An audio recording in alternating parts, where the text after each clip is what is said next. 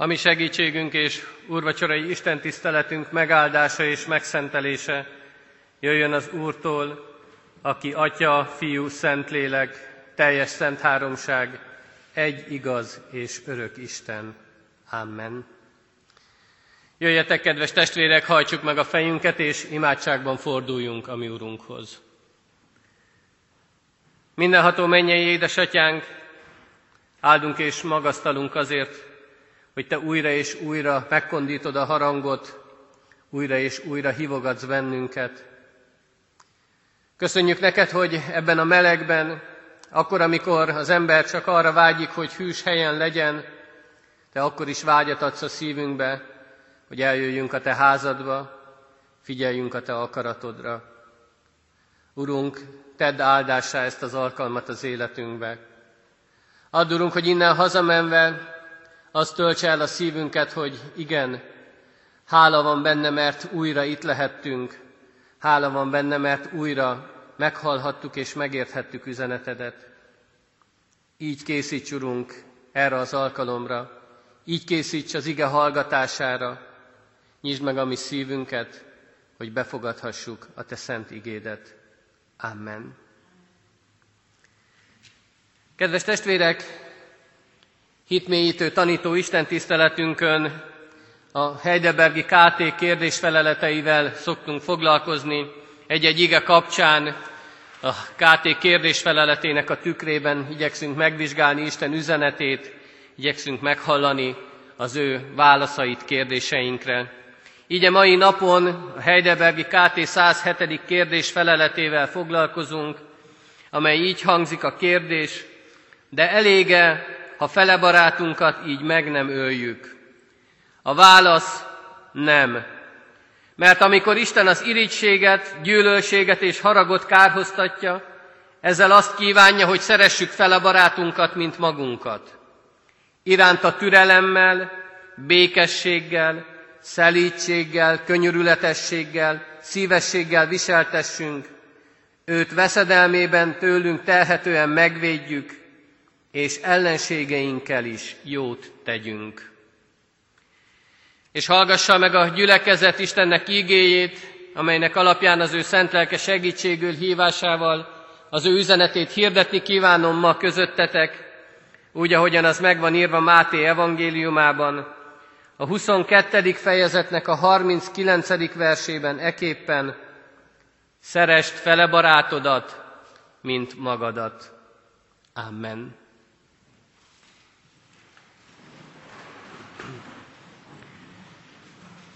Kedves testvérek, az elmúlt alkalmakkor többször is hallhattunk ezzel a parancsolattal kapcsolatban, mert ugye itt is a 107. kérdésfeleletben a ne őj parancsolathoz fűz hozzá a hitvallásunk némely gondolatot, hogy hogyan is kell gondolkodnunk ezzel a parancsolattal kapcsolatban.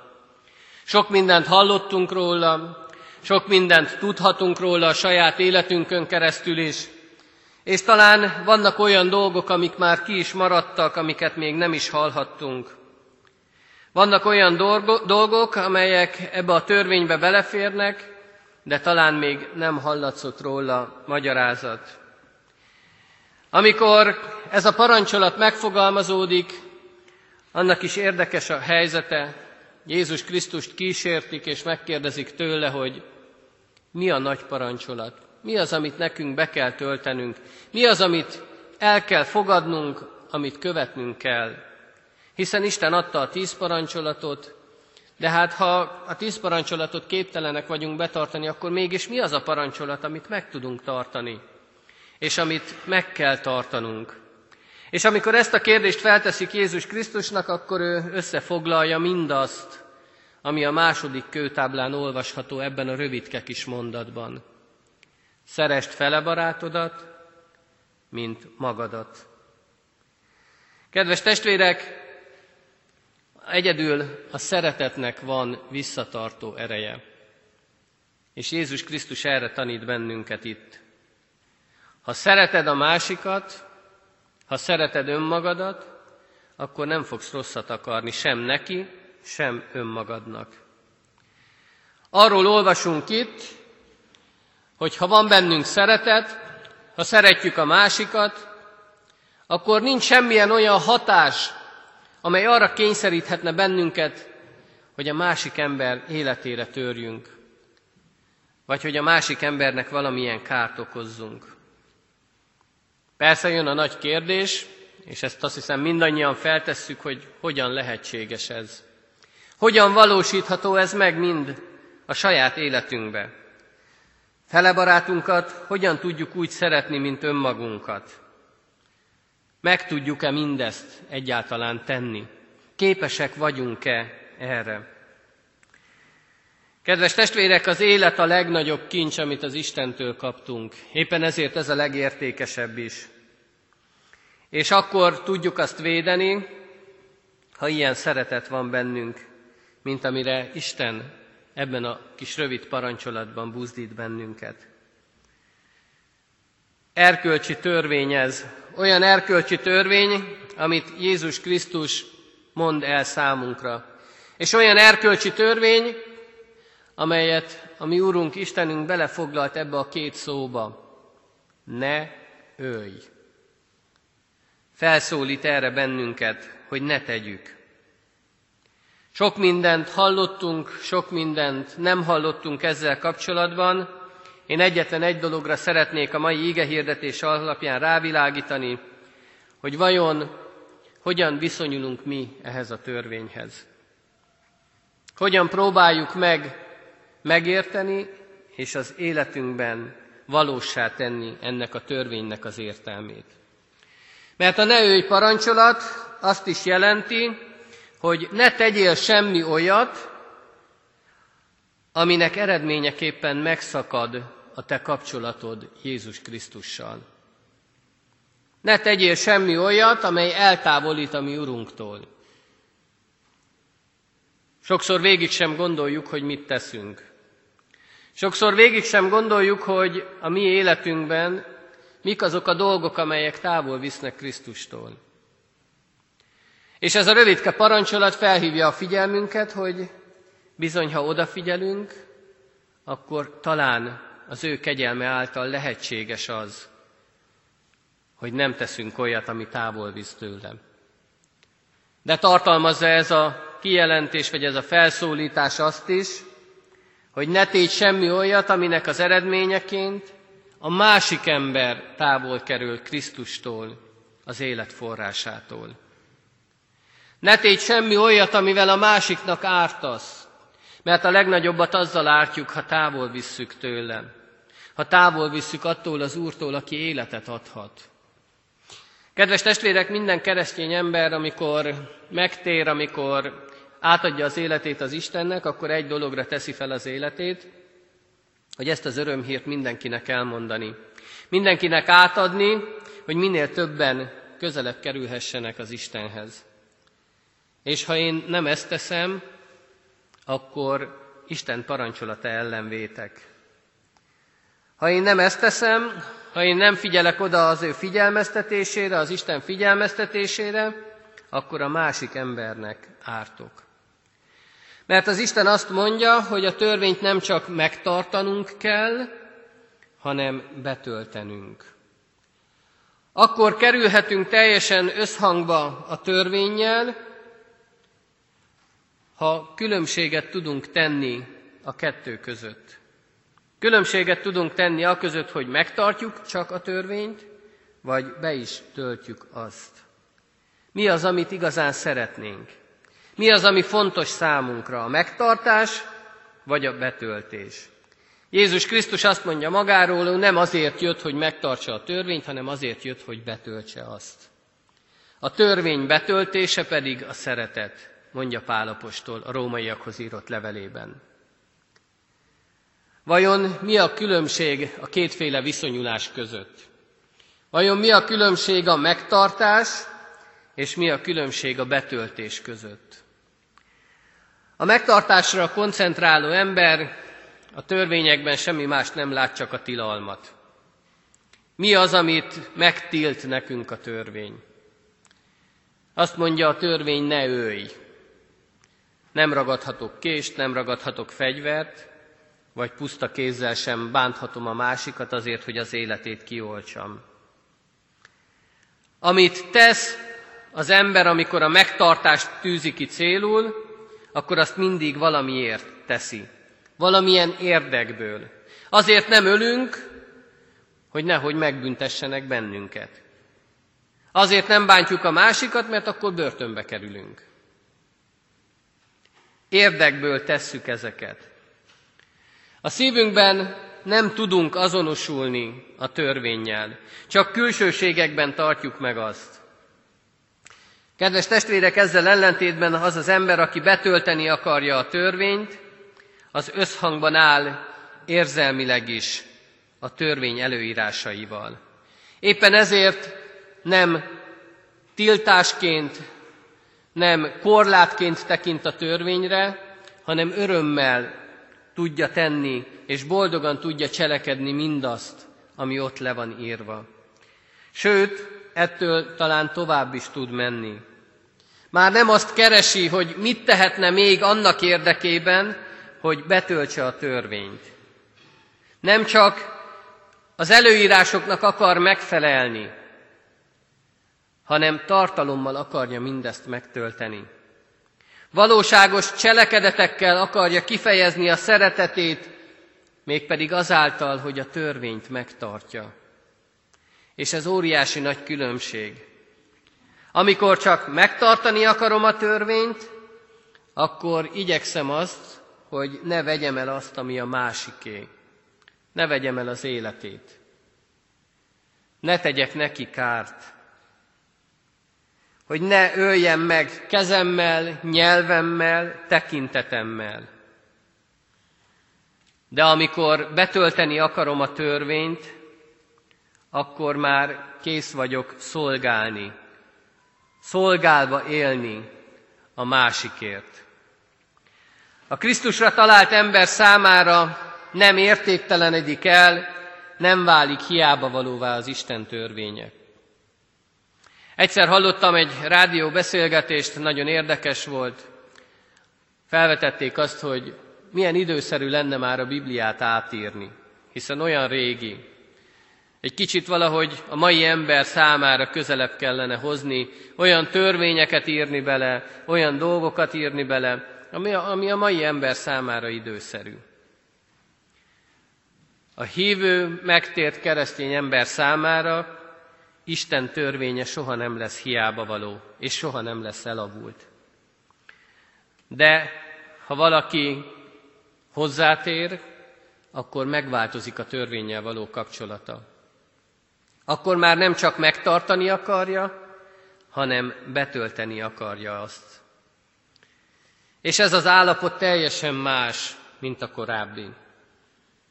Már nem elviselhetetlen teher a törvény megtartása, hanem inkább örömet és gyönyörűséget jelent. Dávid is ezt írja le az első Zsoltárban, amikor így fogalmaz, az Úr törvényében van gyönyörűsége, és az ő törvényéről gondolkodik éjjel-nappal. A törvényben gyönyörködő ember már mást keres. Azt keresi, hogy mit tehet még. Összhangban van a szeretetnek a nagy alapelvével. Szerest fele barátodat, mint magadat. És ez a szeretet arra buzdít bennünket, hogy ne ártsunk a másiknak. Az Isten törvénye szerint élés az örömet jelent, abban gyönyörűséget talál a hívő ember. És így cselekedeteiben is megmutatkozhat az Isten törvénye. Amikor Isten azt mondja az ő törvényében, hogy ne ölj, akkor ezzel közvetett módon azt is tanítja számunkra, hogy szeressük az ellenségeinket, ami nem könnyű. Ne haraggal, ne gyűlölettel, ne irítséggel tekintsünk vagy gondoljunk rájuk, hanem szeretettel. Ezzel a parancsolattal kapcsolatban persze mindig az az első kérdés számunkra, hogy hogyan lehet szeretni az ellenségünket. Hogyan lehet egy olyan embert szeretni, aki rosszat akar nekem? Meg tudom-e én ezt tenni? Tudok-e így odafordulni ahhoz az emberhez, aki talán már ártott is nekem, aki lehet, hogy nem az én életemet, de a szerettem életét vette el, aki lehet, hogy nem engem bántott, de a szeretteimet bántotta, oda tudok-e szeretettel fordulni e felé az ember felé. Jézus pedig egész sor tanácsot ad nekünk a Szentírásban. Megmutatja azt, hogy miként tehetjük meg mindezeket. Azt mondja, áldjátok azokat, akik titeket átkoznak. Kedves testvérek, akiket, akit én áldok, annak nem akarok rosszat, és arról nem fogok tudni rosszat mondani, sem előtte, sem mások előtt. Nem úgy fogok vele szembe viselkedni, hogy a szemében majd szépeket mondok, és a háta mögött pedig mindennek elmondom. Arról csak jót tudok mondani mindenki előtt. De azt is mondja Jézus Krisztus, hogy jót tegyetek azokkal, akik titeket gyűlölnek. Jó tetteimmel a szeretetről teszek bizonyságot akkor, amikor az ellenségemnek teszek jót. Amikor oda megyek az ellenségemhez, és ha kell, akkor segítek neki felállni. Segítek neki olyan dologban, amiről ő nem is remélte. Ezzel az én szeretetemet tudom kimutatni. De Jézus Krisztus azt is mondja, hogy imádkozzatok azokért, akik háborgatnak és kergetnek titeket. Kedves testvérek, ha már az imádságomba tudom hordozni azt az embert, akit az ellenségemnek is nevezhetek, akkor ez már számomra is bizonyíték. Bizonyság arra nézve, hogy én már nem gondolok rá ellenségként, mert imádkozni tudok érte. Mert az imádságaimban bele tudom venni, és az imádságaimban nem rosszat kérek neki. Az ellenség szeretete tehát nem más, mint hogy a rossz indulatú szándékból eredő cselekedeteinkre, vagy az ő cselekedeteire nem reagálok. Egyszerűen azt mondom, hogy kedves testvérem, te tedd ezt, ha így látod jónak. De én szeretettel fordulok feléd. Én másképpen látom. Én azt az elvet vallom, amit a Szentírás úgy fogalmaz meg, hogy ha megdobnak kővel, akkor dob vissza kenyérrel. Persze sokan mondják és egyből rávágják, hogy a Szentírás azt is mondja, hogy amilyen mértékkel mérnek nektek, olyan mértékkel mér, mérjetek másoknak. De mennyivel jobb szeretettel odafordulni a másik emberhez, és nem azt visszaadni, amit kapunk, főleg ha az rossz. Kedves testvérek, amikor így tudunk odafordulni a másikhoz, akkor igyekszünk pozitív jellegű bizonyítékokat adni arra nézve, hogy mi nem hordozunk magunkba ellenséges indulatokat. Soha ne feledkezzünk meg arról, hogy Isten számára ez mindig fontos dolog az életünkben. Ő ezt mindig örömmel nézi. Mindig örömmel veszi azt, ha így tudunk odafordulni az ellenségünkhöz. És soha ne felejtsük ezt el azt, hogy Istenhez mindig meg lehet térni. Számára még a gyilkosság is csak egy bűn. Számára a gyilkosság is olyan bűn, amelyre teljes bűnbocsánatot lehet nyerni. És kedves testvérek, ha az Isten megbocsát valakinek, akkor ki vagyok én, hogy ugyanezt ne tegyem meg? Ki vagyok én, hogy én haragot tartsak, amikor az Isten már megbocsátott neki? Dávid királyról olvassuk a történeteiben, a Zsoltárokban, hogy nagyon sok mindenben elmarasztalta őt az Isten.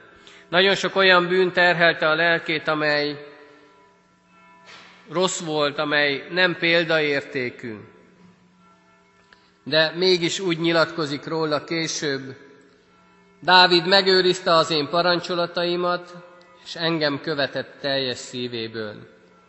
Csak azt cselekedvén, ami kedves az én szemeim előtt. Ez mutatja meg az isteni bűnbocsánat lényegét. Ez mutatja meg azt, hogy bármilyen indulat is van bennem, bármilyen indulattal is fordulok oda a másik emberhez, abból van mindig visszaút. Mert az Isten meg tud bocsátani nekünk. Az Isten, ha őszinte bűnbánattal térünk hozzá, akkor mindig megbocsát. És amit Isten megbocsátott, azt elhihetjük, hogy az tényleg meg van bocsátva, és el van felejtve. Hát kedves testvérek, így viszonyuljunk mi ehhez a parancsolathoz, hogy ne csak megtartani, hanem betölteni is akarjuk azt.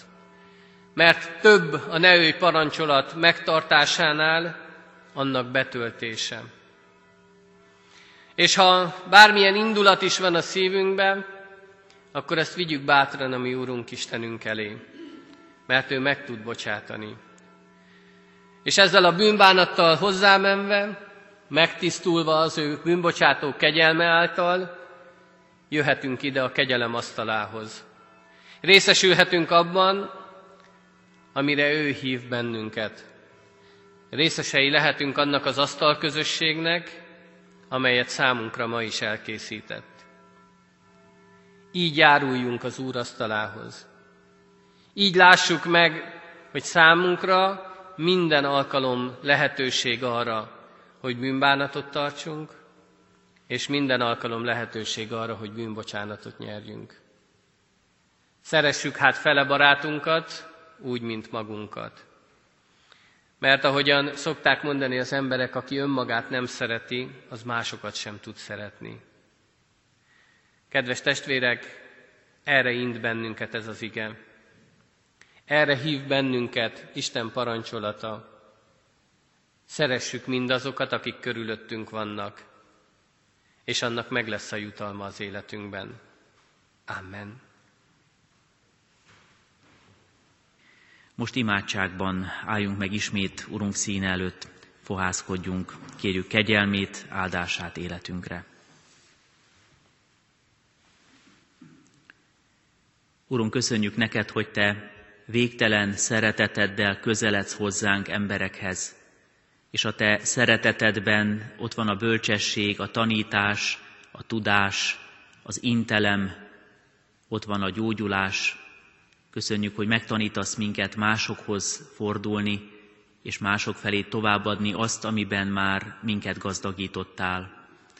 Urunk, irgalmaz nekünk, és bocsáss meg, hogy sokszor, sokféleképpen megfeledkezünk arról, amit Te mondasz, és amire tanítasz minket. Segíts, hogy a Te ígéd most is gyökeret verjen szívünkben, és meggyökerezvén termést hozzon, 30-60 száz annyit javunkra, embertársaink javára, és a Te dicsőségedre. Köszönjük neked, hogy most is hálát adhattunk a termésért, az aratásért, és úgy, ahogy Te a mi asztalunkat engeded megteríteni, engeded azt is, hogy lelkileg gazdagodjunk. Segíts, hogy a Te ígédből tudjunk aratni jót magunk, embertársaink javára és a Te dicsőségedre. Imádkozunk azokért, akik terhet hordoznak, könyörülj a betegeken, gyászolókon, Szenteld meg azokat, akik valamiféleképpen most eltávolodtak tőled, segíts, hogy visszafordulhassanak, megtérhessenek, megújulhassanak, és megszentelődjenek a Te közeledben. Így áld meg gyülekezetünket, magyar népünket, egész egyházunkat a Te kegyelmedből gazdagon. Amen. Mondjuk el együtt a mi Urunktól tanult imádságunkat. Mi, atyánk, aki a mennyekben vagy, szenteltessék meg a te neved, jöjjön el a te országod, legyen meg a te akaratod, amint a mennyben, úgy a földön is. Mindennapi kenyerünket add meg nékünk ma, és bocsásd meg védkeinket, miképpen mi is megbocsátunk az ellenünk védkezőknek, és ne vigy minket kísértésbe, de szabadíts meg a gonosztól, mert tiéd az ország, a hatalom és a dicsőség mind örökké. Amen. Kérjük és fogadjuk Isten áldását. Istennek népe áldjon meg téged, az Úr, és őrizzen meg téged. Világosítsa meg az Úr az ő orcáját rajtad, és könyörüljön rajtad. Fordítsa az Úr az ő orcáját tereád, és adjon békességet néked. Amen. Záró dicséretünket énekeljük a 493. énekünket, a 493-as dicséretünk negyedik, ötödik és hatodik verseit, a 493-as dicséretünket tehát, annak a negyedik, ötödik és hatodik verseit, így kezdődik a negyedik vers, adjat, hogy erős hittel bízzam szent fiadban. thank you